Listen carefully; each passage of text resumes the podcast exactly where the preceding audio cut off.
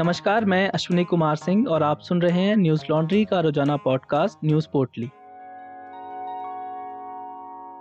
आज है 28 मार्च, दिन है बुधवार। आज असम समेत पूर्वोत्तर के कई इलाकों में भूकंप के तेज झटके महसूस किए गए, जिसका असर बिहार और बंगाल तक महसूस किया गया। सुबह सात बजकर पचपन मिनट पर आए इस भूकंप की तीव्रता छह दशमलव चार बताई जा रही है। हालाँकि समाचार एजेंसी पीटीआई के मुताबिक, भूकंप से अब तक जान माल के नुकसान की कोई खबर नहीं। भूकंप का केंद्र असम का सोनितपुर बताया जा रहा है।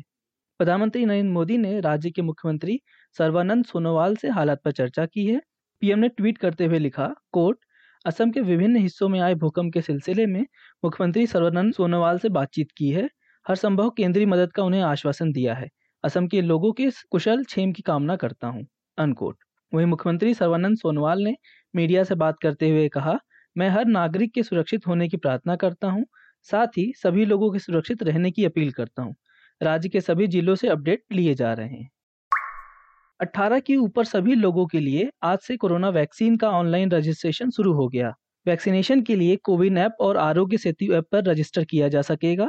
वैक्सीन लगवाने के लिए ऑनलाइन रजिस्ट्रेशन ज़रूरी होगा, जो पूरी तरह से फ्री है। 45 साल के ऊपर वालों का वैक्सीनेशन भी जारी रहेगा। उन्हें ऑनलाइन पंजीकरण करना ज़रूरी नहीं है। देश में वैक्सीन का यह तीसरा चरण है। इससे पहले फ्रंटलाइन वर्कर्स और 45 साल के ऊपर वालों का वैक्सीनेशन किया जा चुका है। फ़िलहाल केंद्र सरकार द्वारा राज्य सरकारों और प्राइवेट अस्पतालों को वैक्सीन उपलब्ध कराई जा रही है।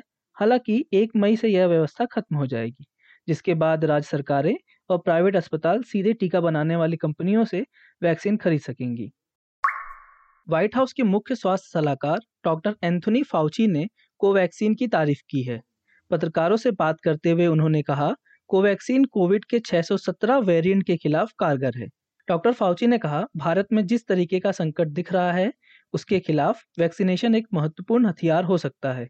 कोविड 19 से ठीक हुए लोग, जिन्होंने कोवैक्सीन की डोज ली है, उनका विश्लेषण करने पर हमने पाया, यह वैक्सीन 617 वेरिएंट के खिलाफ कारगर है। वैक्सीन का निर्माण पूर्णतः भारत में हुआ है, जिसे भारत बायोटेक ने बनाया है।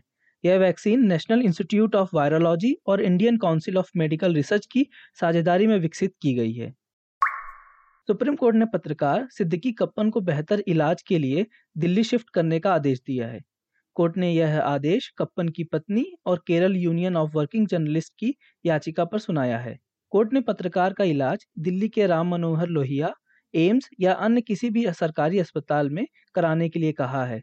साथ ही कोर्ट ने कहा, कप्पन के ठीक हो जाने पर उन्हें फिर से मथुरा जेल भेज दिया जाएगा। सुप्रीम कोर्ट ने इस दौरान सिद्दीकी कप्पन की जमानत याचिका खारिज कर दी। साथ ही जमानत के लिए निचली अदालत में जाने को कहा। बता दें, कप्पन को बेहतर इलाज मुहैया कराने के लिए केरल के सीएम पिनाराई विजयन ने योगी आदित्यनाथ को पत्र लिखा था। कोरोना के विकट हालात को देखते हुए चुनाव आयोग ने 2 मई को चुनाव नतीजों के बाद किसी भी प्रकार के विजय जलूस या जश्न पर रोक लगा दी है। आयोग ने यह फैसला कोरोना के तेज़ी से बढ़ते मामलों के मद्देनजर लिया है। चुनाव जीतने के बाद प्रत्याशी दो अन्य लोगों के साथ सर्टिफिकेट लेने जाएगा, लेकिन किसी भी प्रकार की रैली नहीं निकाली जाएगी। दो मई को पाँच राज्यों के विधानसभा चुनावों के नतीजे आएँगे। इससे पहले मद्रास हाईकोर्ट ने चुनाव आयोग को रैलियों पर बैन न लगाने को लेकर कड़ी फटकार लगाई थी। कोर्ट ने तल्ख बयान जारी करते हुए कहा था, चुनाव आयोग के अफसरों पर संभवतः हत्या का मुकदमा चलना चाहिए। आज बस इतना ही। आपका दिन शुभ हो। कोरोना प्रोटोकॉल का ध्यान रखें। नमस्कार। न्यूज़ लॉन्ड्री के सभी पॉडकास्ट ट्विटर आई और दूसरे पॉडकास्ट प्लेटफॉर्म पे उपलब्ध हैं। खबरों को विज्ञापन के दबाव से आज़ाद रखें। न्यूज़ लॉन्ड्री को सब्सक्राइब करें।